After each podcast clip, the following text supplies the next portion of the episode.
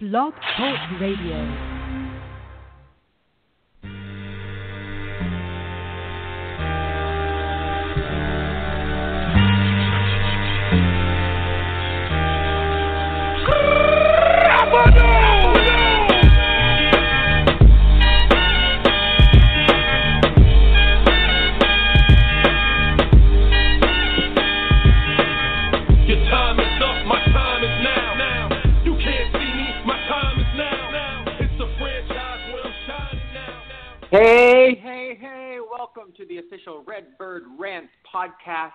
This is a milestone, everybody. This is episode 10.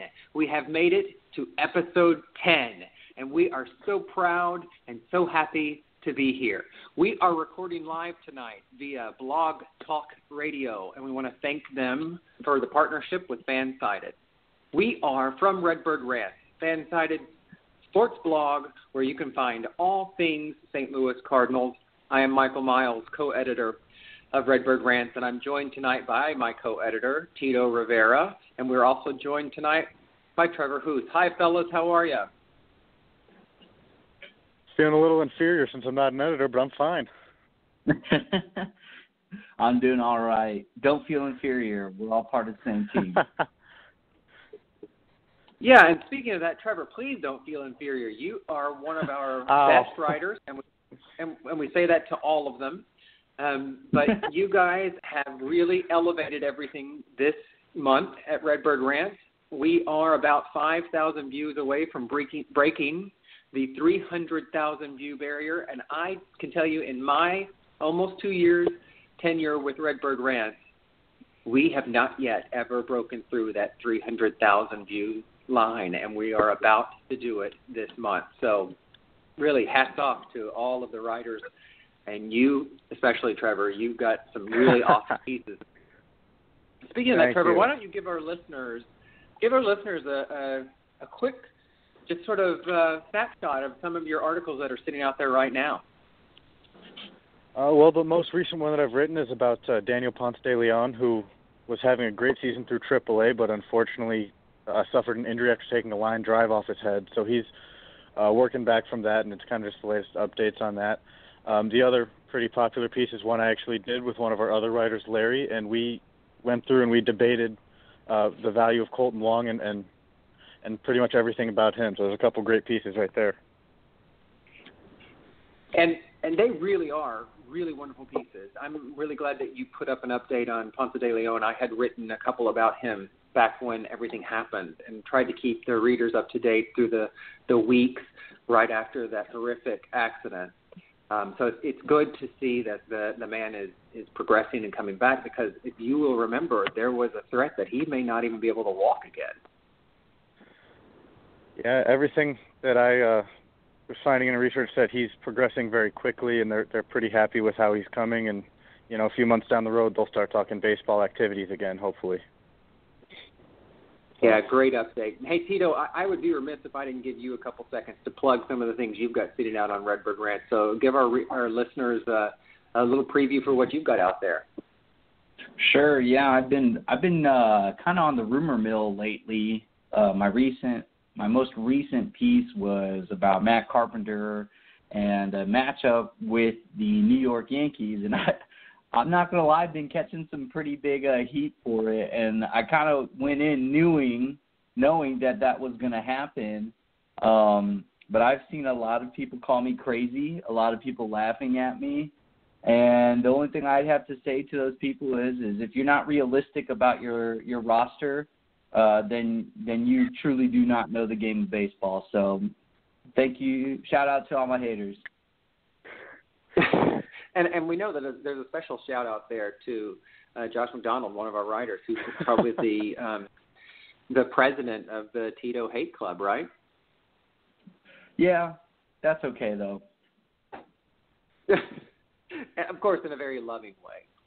So, Yeah, so guys, sure. we've got a great, great agenda today. Um, I want to let our listeners know that um, every third Wednesday I host a, another podcast over on UCB Radio, also through Blog Talk.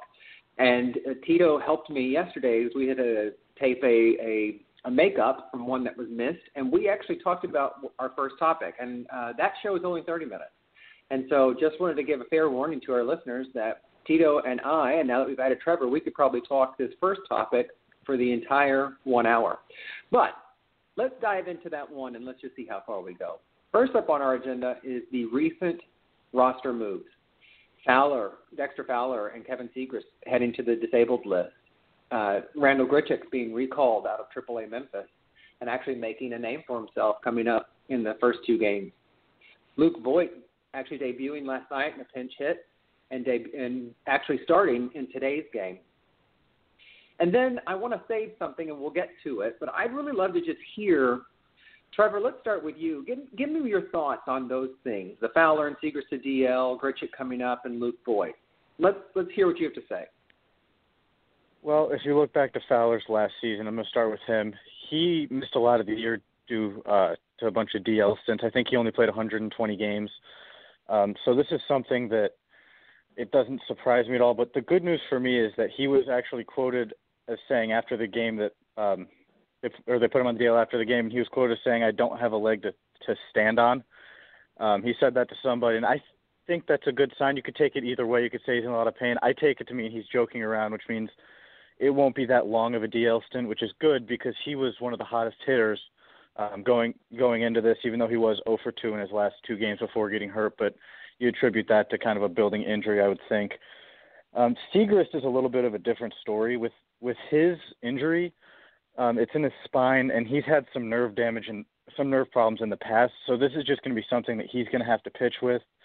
Um, going into the injury, he had a, a 4.28 ERA through 27 in the third inning. So I think it's something that's been bugging him for a while, and um, you, you kind of worry about that, especially as a lefty pitcher. So as far as those go, um, the injuries, Fowler's good. Se- uh, Siegrist is not as good, I wouldn't think. And Grichuk, I don't know about him, man. I I he came back. He's been hitting the ball well. I don't know how much of that is adrenaline and vengeance, and how much of that is a fixed swing, because he was having a lot of struggles going in. I actually went and uh, looked up one of your articles, Dr. Miles, back from when he got sent down, and I mean he was 50 strikeouts in 46 games. So I don't know how much has changed with him. I time's going to tell. He's going to have to earn that back for me at least, and um, for Voit, I just like him as a prospect. He's a big guy. He was killing the ball in the minors with a 322 batting average and 12 home runs. So I'm excited to see him. Tito, take it away and sh- talk about some of the stuff that we hit on yesterday. Yeah, so uh, fortunately for me, I'm we're you and I are well versed in this topic right now, Dr. Miles. But you and I talked about a couple of different things, and one of the biggest things that we kind of took away was where is the Cardinal offense going to come from with Dexter Fowler on the disabled list? And that was a really big topic for us because he's been hitting the ball really, really well, especially since Matt Carpenter moved to the leadoff spot. Obviously, with Randal Grichuk coming back, you were going to hope that the offense would still be in a good spot, and it has been, but it really kind of throws a, a wrench in in the Cardinals' plans. And so we we hit on that uh, pretty hard. The Siegrist to the DL move, um, you know, we kind of we kind of tossed it up to you know almost a comparison with Alex Reyes' injury. I had no idea that Kevin Siegrist was hurt. I mean, he pitched like he was hurt, but to this extent of an injury, it, it's almost like Alex Reyes' situation with Tommy John.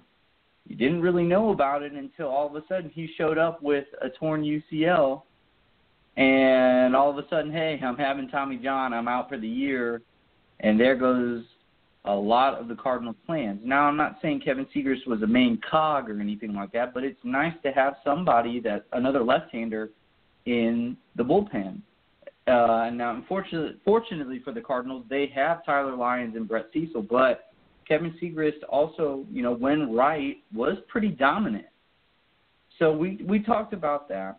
We also hit on Grichuk being recalled, and as many of uh, as many of you probably know at this point, I am not a fan of Randal Grichuk. I think he is overrated. It's nice to see him produce, but I'm going to go with Trevor on this. How much of it is actual adrenaline? Is it luck? Is it just playing a bad team? We don't know that. He's playing the Cincinnati Reds, who are in last place in the Central Division. So I'm not sure I'm willing to put. I'm not sure I'm willing to put all my chips in that basket. Luke Voit, I'm so excited for him. He got a double for you know his first hit as a major leaguer. I thought he was going to hit a home run today, and he actually almost did it. He got it in the air a little bit more. It would have been gone. But he said it himself. He's here to hit uh, bombs and doubles, so that's exactly what he did.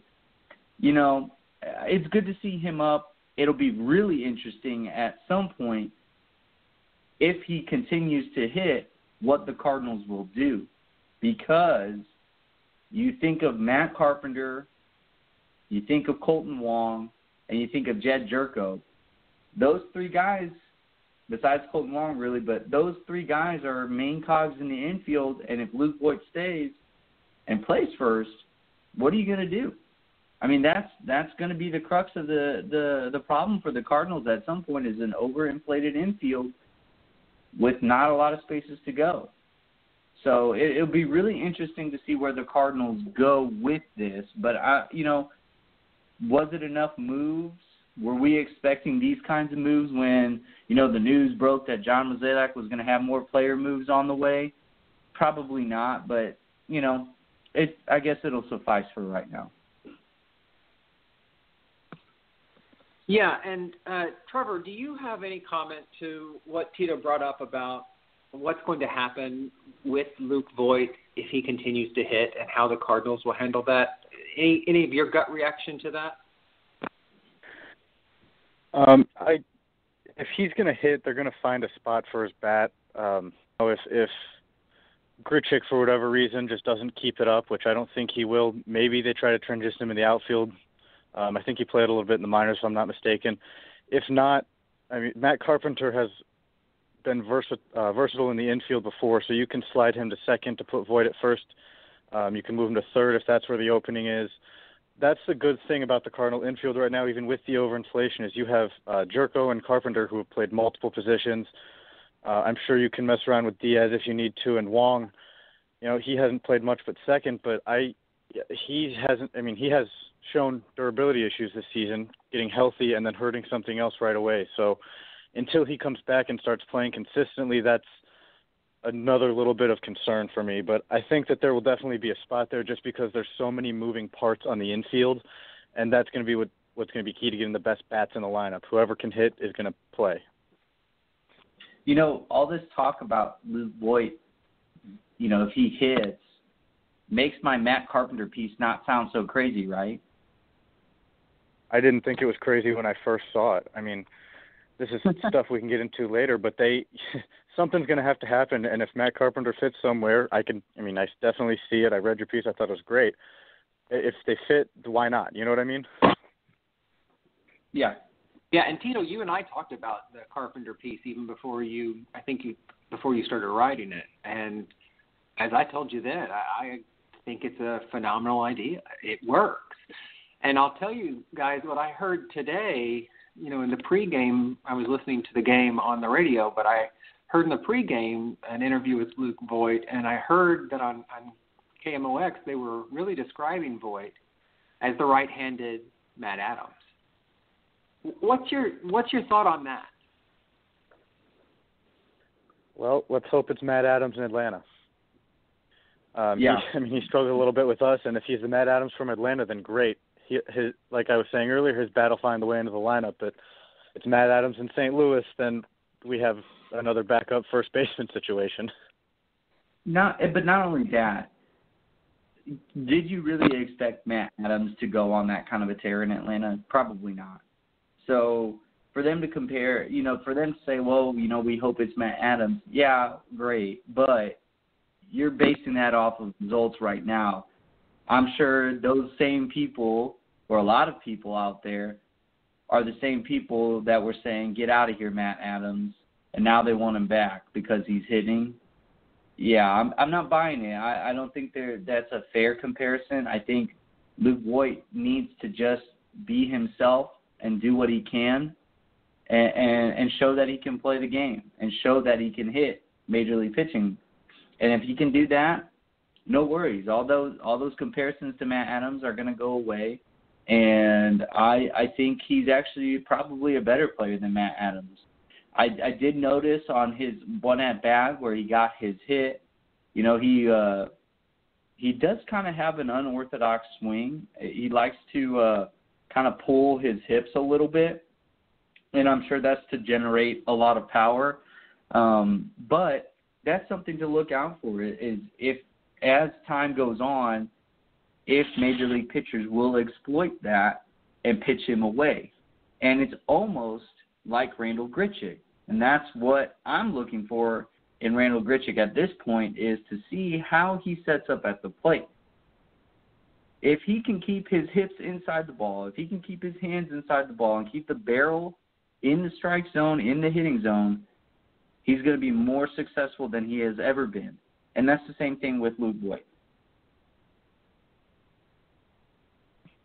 Yeah, and in defense of what KMOX was saying, they mentioned that Voit was a right-handed Adams, specifically in regard to the fact that he only plays first base.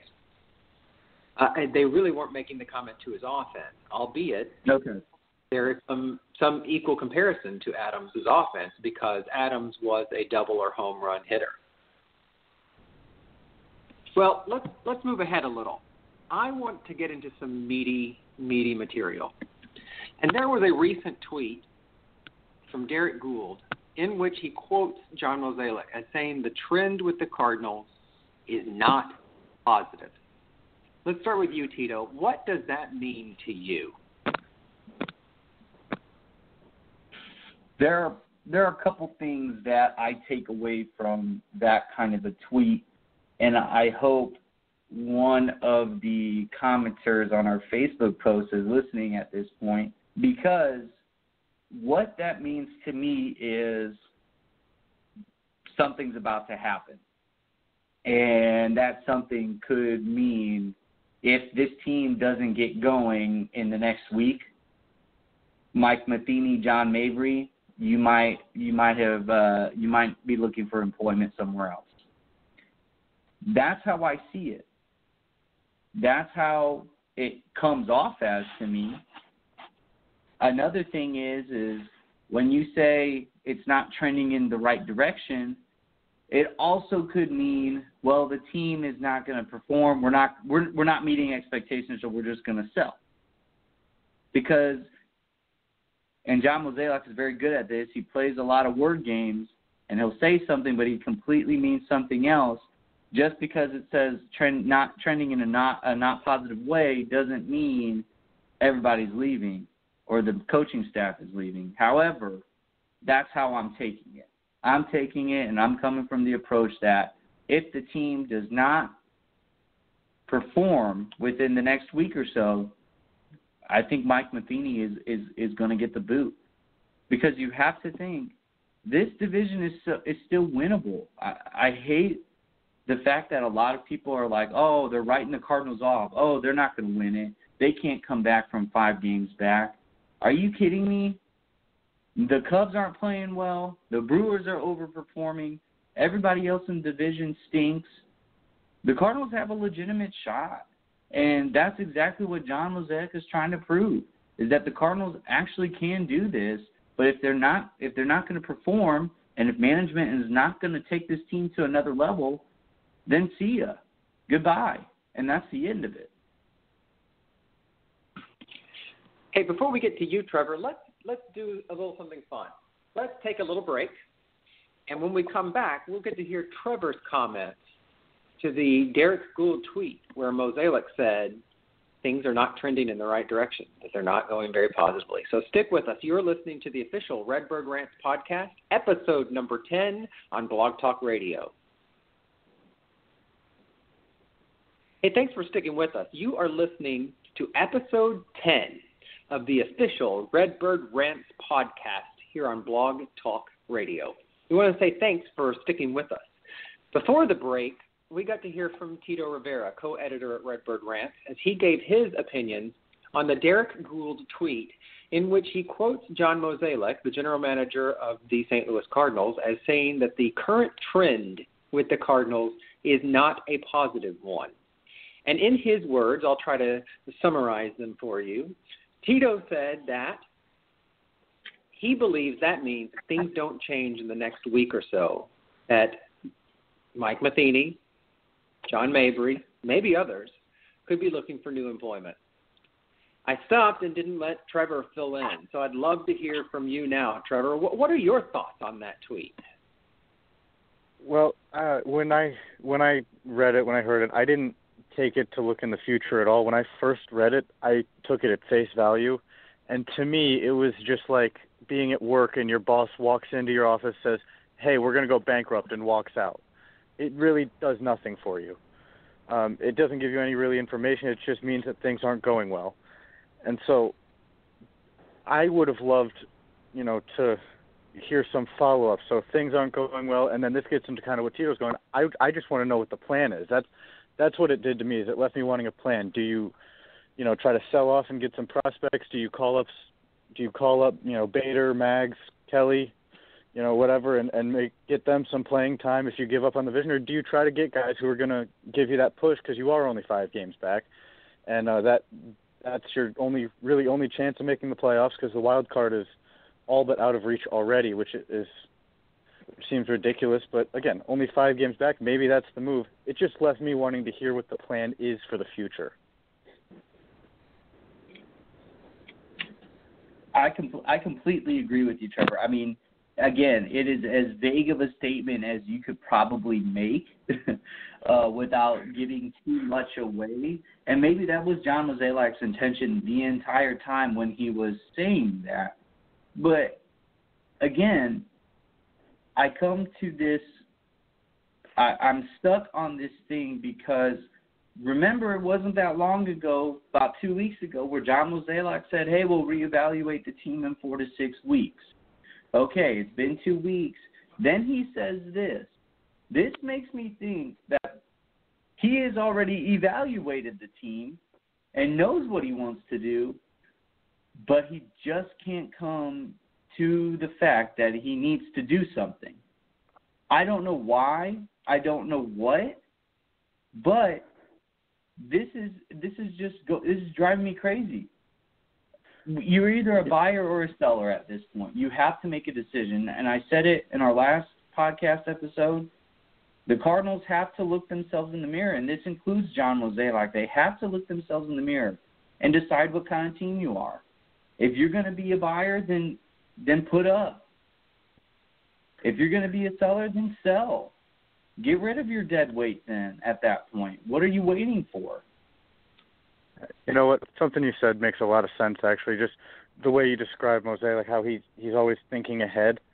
This might all be part of the plan from the beginning. He might have made the roster moves and not even had to reevaluate. I think he probably already knew what he was going to do. He was just buying himself time to put all the pieces in place. So that this might be just a sign that his pieces are finally about where he wants them and something's going to happen. But he is the kind of of guy I think who would just say four to six weeks just to give himself time because he already knows what he wants. He just needed to buy time with the fans. And, Yeah, and I- and, I and love honestly, go ahead. Go ahead, Tito. Okay. Well, I was, I, you know, the four to six week thing. We originally talked about it whenever that news came out, and the only thing that made sense to me, and I addressed it in in an article actually about those comments. The only thing that made sense to me was that if he was going to wait four to six weeks, he's waiting to see how the market plays. That's what he's trying to do. He's trying to gauge the interest of the market first, which is smart. I mean, it's business. But he's he's he's looking at who's going to make a move to improve their club. If nobody does it, do I stay pat? But if the teams above me go for it, that means I have to decide whether I want to go for it. And that's where that's why I think he said 4 to 6 weeks, let me see where the team is and then I'll make my move. Yeah, I'm, I'm glad I let you speak, Tito, because that was exactly what I was going to say. Um, you know, I I have met with and, and, and talked with Mozeliak before, and not one on one. I I would enjoy that, but that didn't happen. But uh, the man, and I've actually written about him making Machiavelli type moves. I the more I think about it, I'm right in line with you there, Tito, and really what you said too, Trevor. That I think he. I mean, if you look at the timeline, you had the coaching changes, and that was right at the same time that he said, "Yeah, I don't think any of our jobs are safe, mine included." And then he set out that four to six week timeline, and then he put all of these things in motion, and every one of them are are a calculated domino and that is very much the mo of Mo. And so these call ups, I mean, there's even down to him releasing that little snip of news on Sunday morning to say, we've got some big changes coming.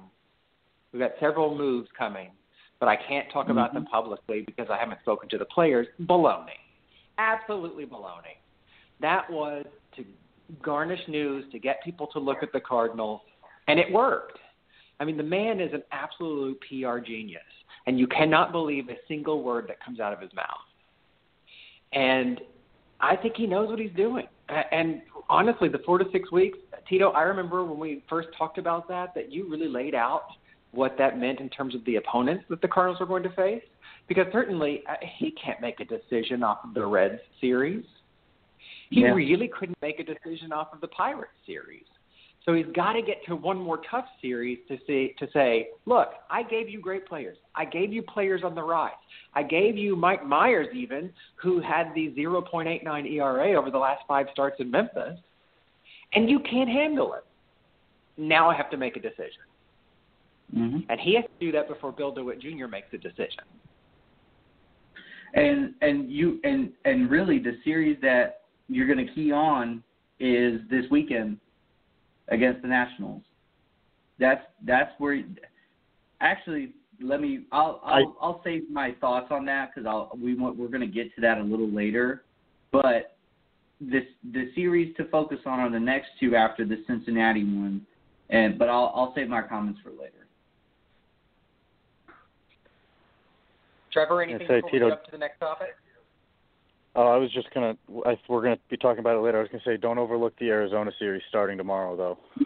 Yeah, no, no, no. That's exactly what I want. I I have my comments for that, so I I'm not. That's why I don't want to overlook anything. Right.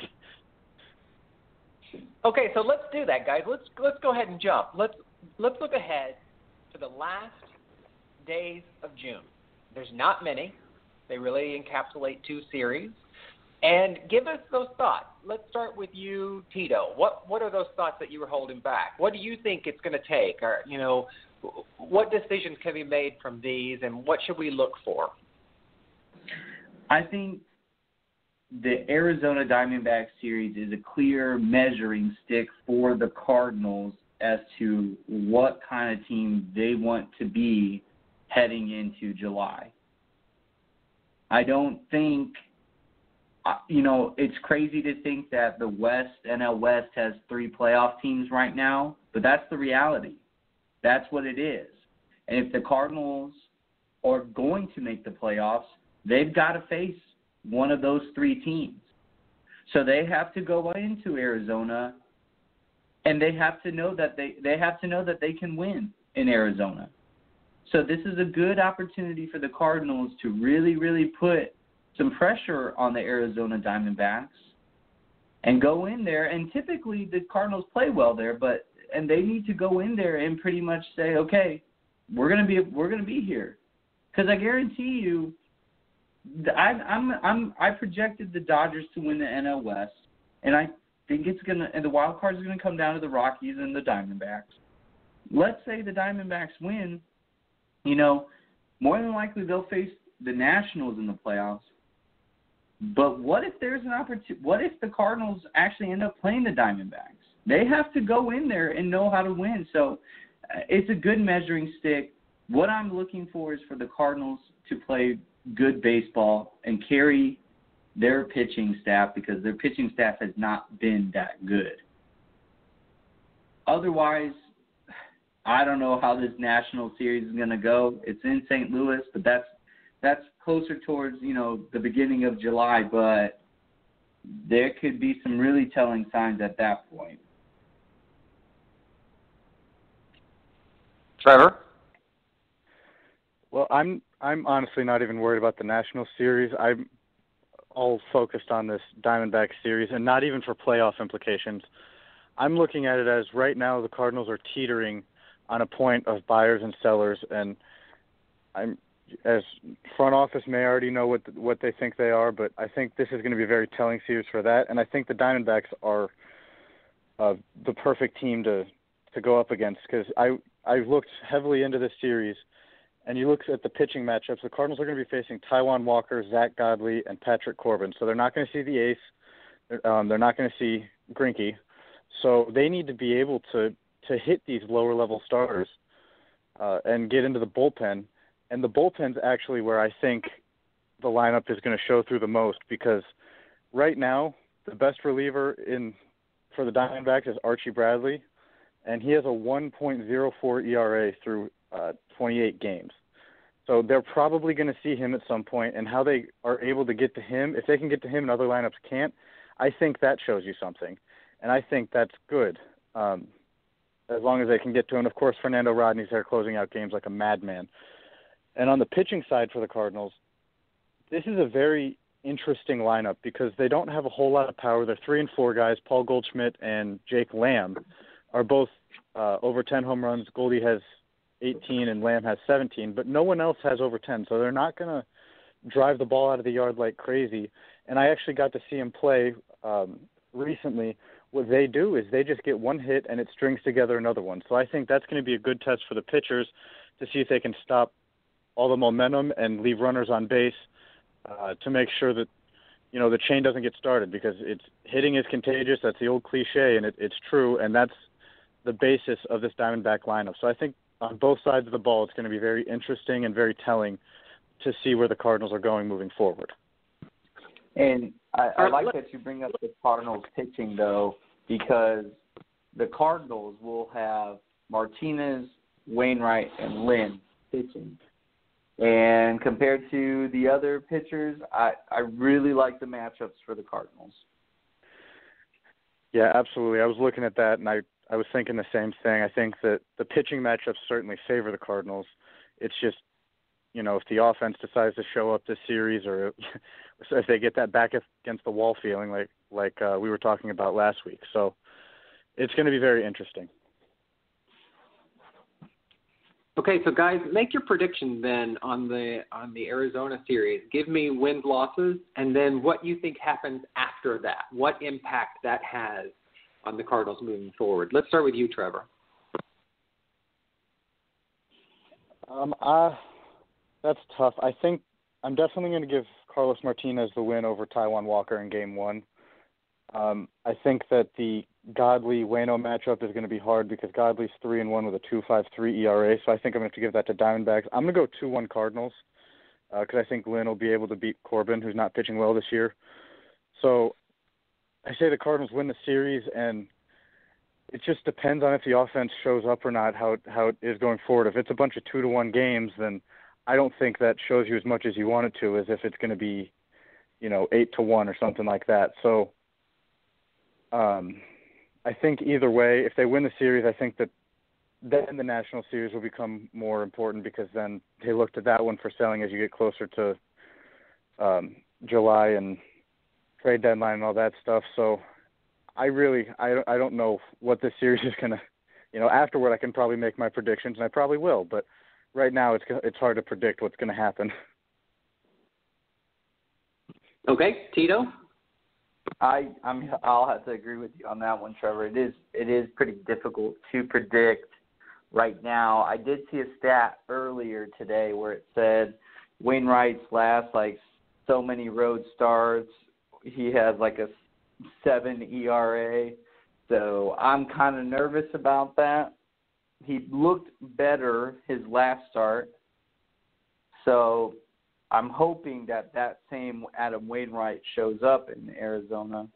I'm going to also say that the Cardinals will win two of the three. I think their offense is clicking right now at a high rate, and I, I'm excited to see what they can do in Arizona. And like I said, they play well in Arizona. I think the biggest hindrance right now, uh, outside of starting pitching, is actually uh, their bullpen. Their bullpen has struggled mightily in late innings. I mean, Trevor Rosenthal, uh, Seung-Hwan Oh has not been great. You know, it, it's it's starting to concern me a little bit, and maybe it's because of overuse. But uh, you know, at this point in the season, you gotta you gotta throw your best pitchers out there. You gotta try and win some games. Yeah, the offense is is also have is going to have to show up. You know, if Wainwright's going to give up, you know, three or four earned runs, you got to be able to cover that. So it'll be interesting to see how they do. The Cardinals are a good road team as well. I mean, they've got one of the best records on the road this year, and it, it'll be really interesting. But I also would love to know how that's going to implement, you know, what that does in the standings for the Central Division. You know, if the Cubs and the Milwaukee Brewers lose out some of those games, or at least two of those games, you're picking up two games, and all of a sudden, you know, you're back to only being three back uh, of uh, of the first of first place in the Central Division. So that's that's kind of where I am right now. I, I think the Cardinals are treading water a little bit, but they could be. I mean, who knows? By the end of this week, they could be as close as two games back or one game back. Yeah, those are very interesting comments, you guys. And what I'd like to do is we're going to take another break.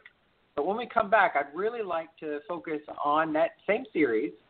But I want you to tell me what happens if the Cardinals only manage to win one game.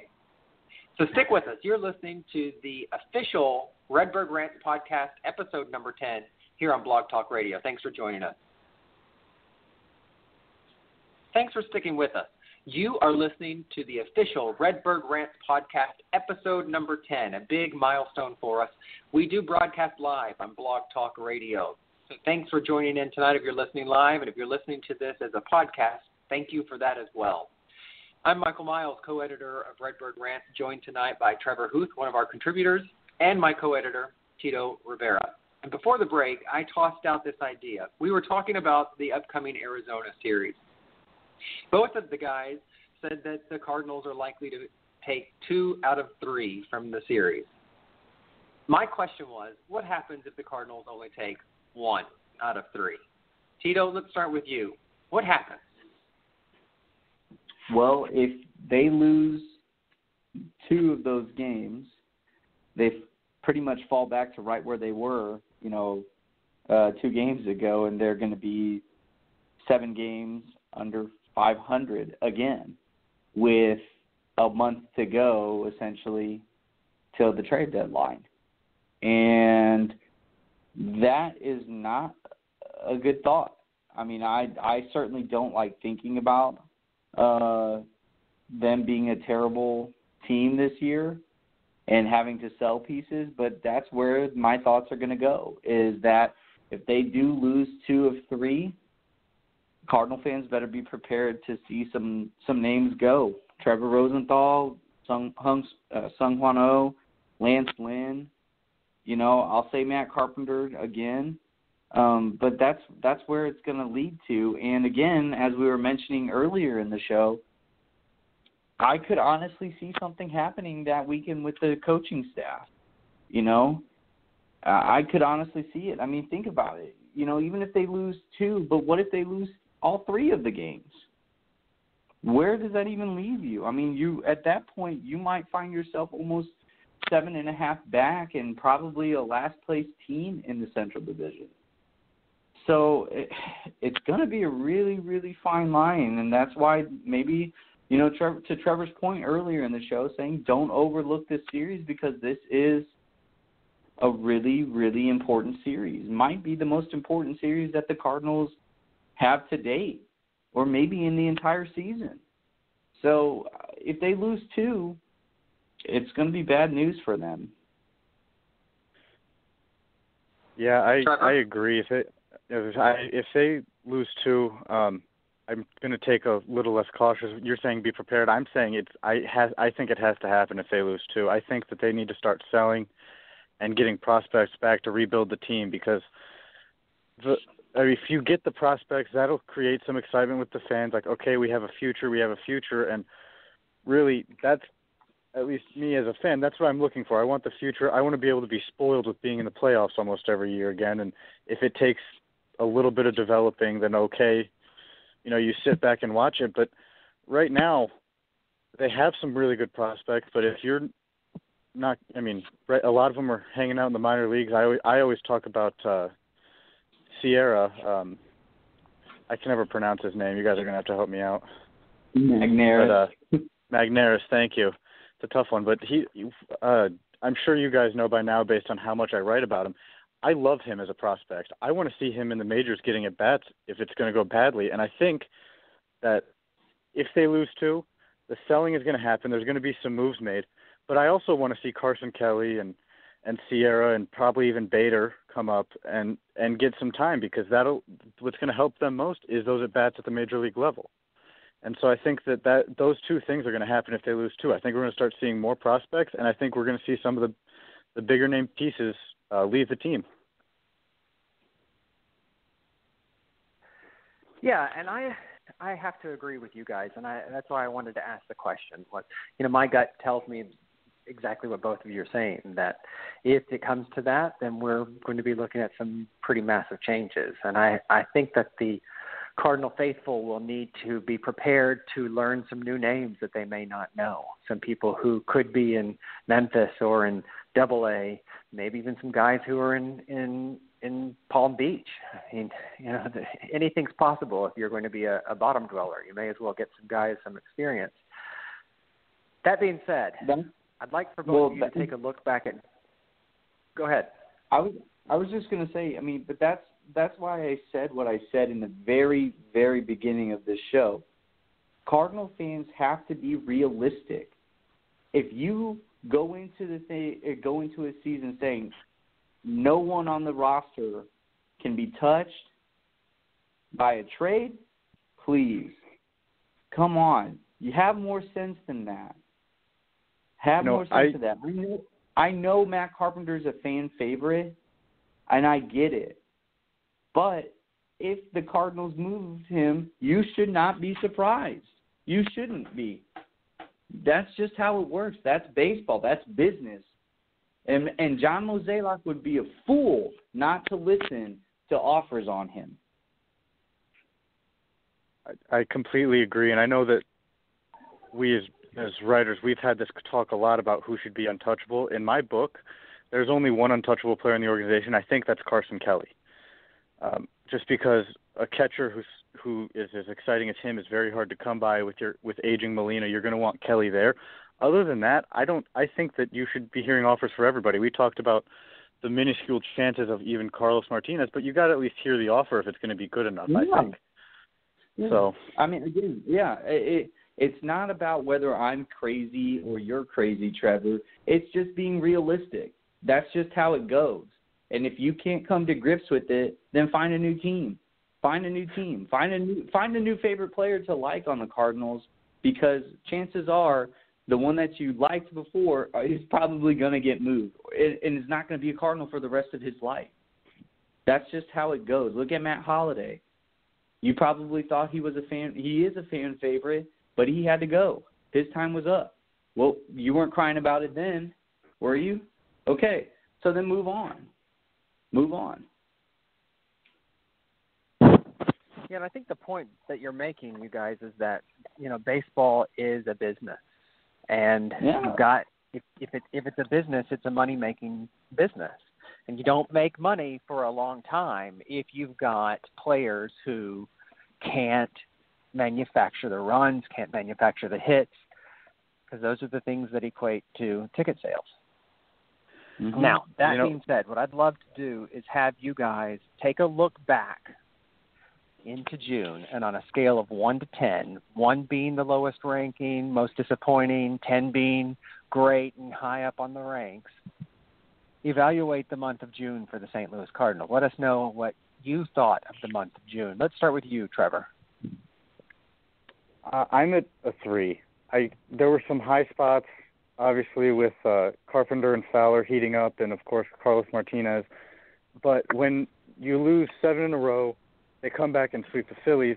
You think things are going to be okay, and then they just they didn't keep the momentum going, uh, and it just it's just been very disappointing to see them game in and game out look like they're gonna. They've had these moments I feel like where they look like they're gonna pull out of whatever slump they're in, and then it just doesn't it doesn't work. Uh, we talked a lot about the uh, energy last podcast. I wrote an article about it, and I don't think that the energy's there right now, and that's what's most disappointing to me.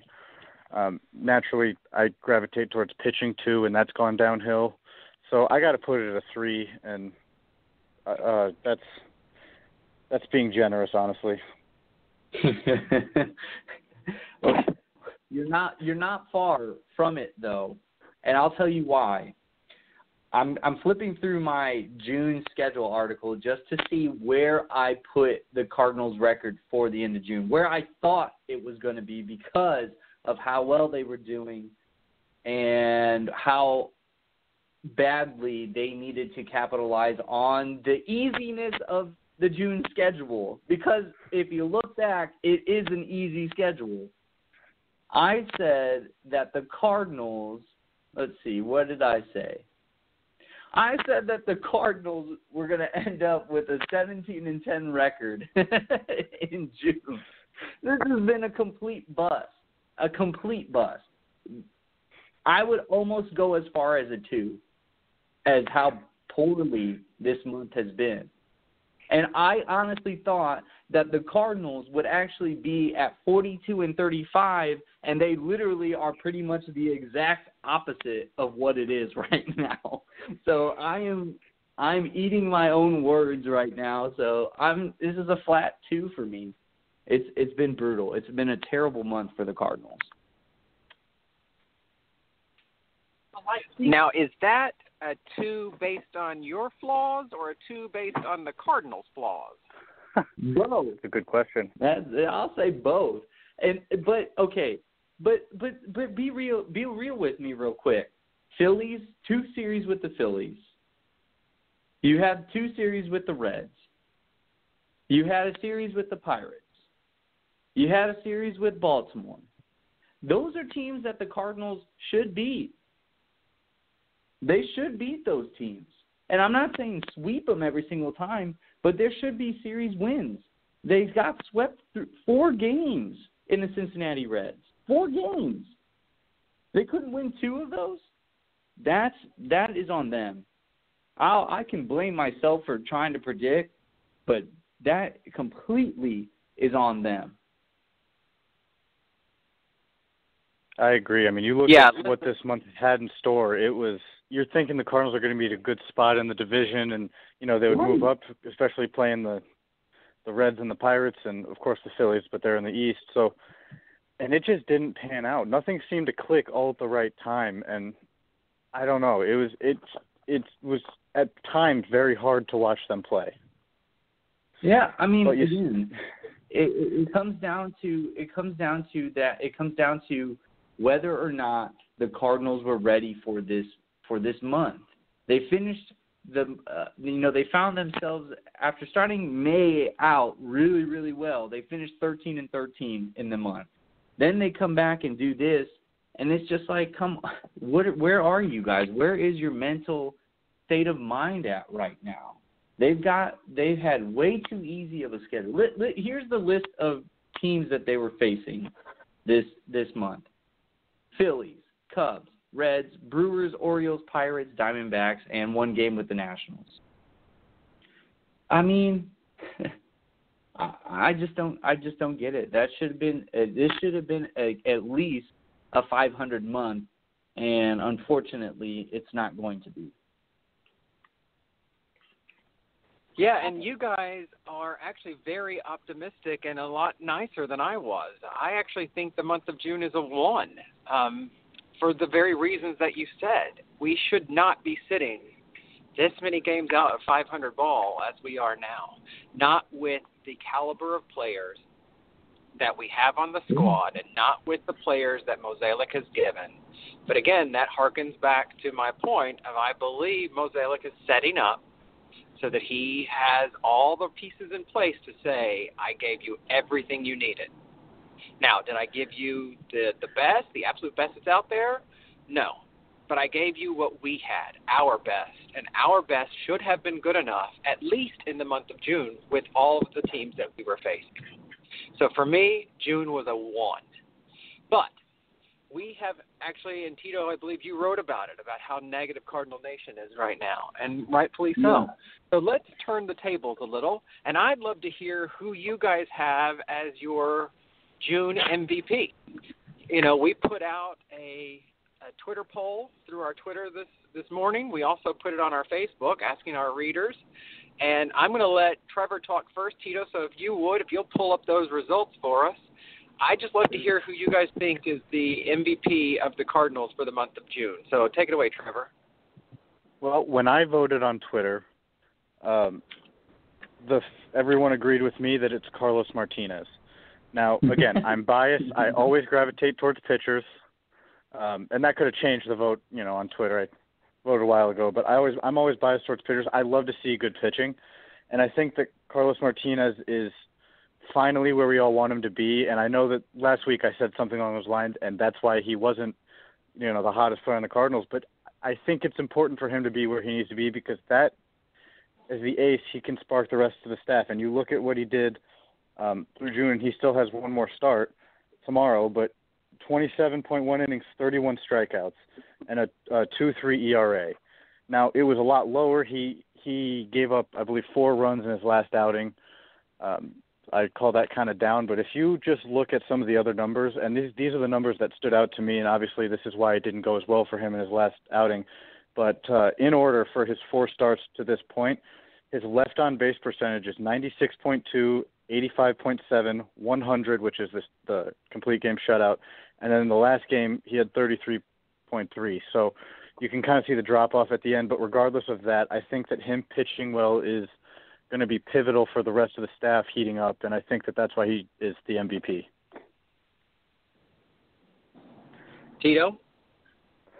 I'm in 1000% agreement with Trevor on this. And just to add on to those numbers, because they were as good as he as good as he says, what really stands out to me for the month of June so far is that he's held opponent's batting average to 194. 194. That's insane. Their on base percentage, just 255. Their slugging, 301. Their OPS, 556. That's that's incredible. His batting average on balls in play, 262.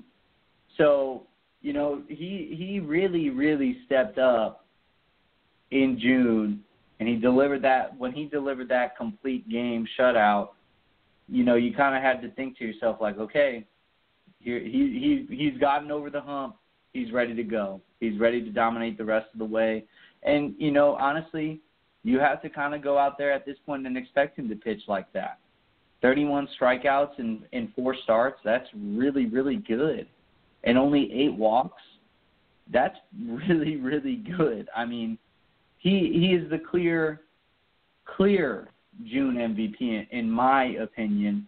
You know, and we said, you know, what about Dexter Fowler? He had that great month or he had a great, you know, he actually has had a pretty good month. You know, he he was batting uh, really well, got hurt a couple times. I also said Matt Carpenter on there, and Matt Carpenter has done well too. I mean, I think I saw it today since over his like last eight or so games, he's batting like three ten or something like that. That's pretty good, and his, you know, he's lowered his home run per at bats from 20 to 12 that's you know that's the sign of, of of things turning around. And then you know a lot of other people said Tommy Pham. Um, I understand Tommy Pham as an MVP, but I think a lot of people are probably basing that off of just one series, and that would be the Philly series, which of course you know not to not to overshadow what he did in that, but you know that's just one series. But if we go to the poll the Twitter poll said 47% Carlos Martinez, 13% Dexter Fowler, 27% said Matt Carpenter, and 13% said other. And some of the names that we saw were Tommy Pham. Um, I believe Jedd Gyorko was one of them as well. Um, on the Facebook side of things, a lot of people said uh, Carp. One person said Grichuk, so shout out to you. um, a lot of people, yeah, but a lot of people said Carp. They thought that Matt Carpenter was the MVP, and he finished second in the Twitter poll. So it's easy to see how that could have played out. So I mean, it just goes to show you that the Cardinals' offense actually is starting to click a little bit. But Carlos Martinez again, uh, and I think Trevor agrees with me here. He was the clear, clear June MVP. I 100% agree. I think that his play is exactly where it needs to be to end up taking at least two from Arizona and maybe putting yourself in a position to buy instead of sell. Right. Okay, guys, four minutes left, so two minutes apiece. Start with you, Tito. Give us your National League power rankings one, two, three, four, five. Okay, so I'm gonna go Dodgers, Rockies, Diamondbacks. Or I'm sorry, Ro- Ro- uh, Dodgers, Nationals, Rockies, Diamondbacks, Brewers. Okay, um, Trevor, your top five. Uh, based on how they've been playing recently, I got to go Dodgers up top. I think they've what won ten in a row. Nationals, um, Rockies, uh, Diamondbacks at four, and then just because of the, uh, I think that Rizzo's been giving a decent spark plug from the leadoff spot. I got to put the Cubs there just because of how good their lineup can be, and and him getting there is going to make them a lot better. So I got to put them at five in a surprise, and you know I can be called crazy for it, but I believe in it. It's not crazy. Yeah, I don't think you're So- crazy for putting them up there. I, I, you know, they are a dangerous team, and they've gone through some struggles, and I think they're going to pull pull themselves around. We all know that. I mean, the media loves them, and so they have to, right? Yeah, you'd So think, we've got a couple- especially again. I was gonna say again, just with the way Rizzo's hitting, it's gonna act like a spark plug, just like uh, Carpenter did. So you got to think it's gonna turn around. Okay, so we've got a, just a couple seconds left. So let's go to go to some final thoughts. Trevor, give us some final thoughts as we close out June, and or your final thoughts on this being our milestone 10th episode. Well, I joined. This is my second episode, so I'm really happy to be here for the milestone. I got called up to the big leagues with both the editors, and my thoughts about June is just pay attention to this Diamondback series because it's going to be huge, and I think it's going to be a lot of fun. All right, Tito, we're tossing it over to you. So your thoughts on closing out June, final thoughts, and your thoughts on this being the milestone 10th episode. We've come a long way for 10 episodes. It's been really fun to uh, participate in a majority of them. Um, I really enjoy doing the podcast with everybody, and I know uh, we do have a really good time with it, and it gives us a chance to, to speak our mind. Um, as far as June, you know, Trevor's right. Look for the Arizona Diamondbacks series, but I'm more interested, and I think a lot of people are are going to be thinking about whether the Cardinals are going to be buyers or sellers. And the pendulum hasn't swung in a certain way, but that's where it's headed. Yeah, I'm right there with you. And actually, I will say that my final thoughts on closing out the month of June is I really want to see what happens with management. I want to see what they're going to do. And so that's why I am looking forward to the Arizona series. And as it relates to this being our milestone 10th episode, I just want to say thank you to all of the writers who have joined us. Thank you especially to Tito for really helping kick us off into the podcasting world. And thank you to Brandon Voigt who helped out tremendously as we got everything started, helped us put together some of our lead in music, and he's our secondary host. Um, Tito's sort of our bullpen host, and it's great when he gets to step up and put the DJ headphones on. But I'm really proud of the work that we've done. And so we just want to say thank you. And on behalf of everyone